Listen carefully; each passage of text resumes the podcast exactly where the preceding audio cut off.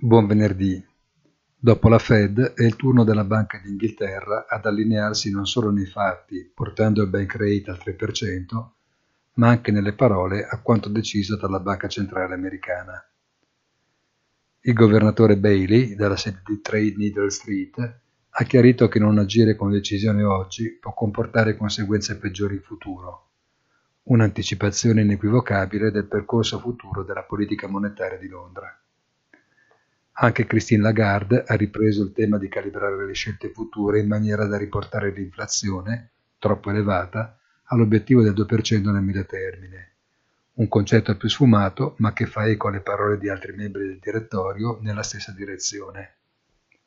Va da sé il rafforzamento progressivo del biglietto verde contro l'euro. Un buon fine settimana e non dimenticate nel tardo pomeriggio di oggi il punto della settimana sul nostro sito easy-finance.it.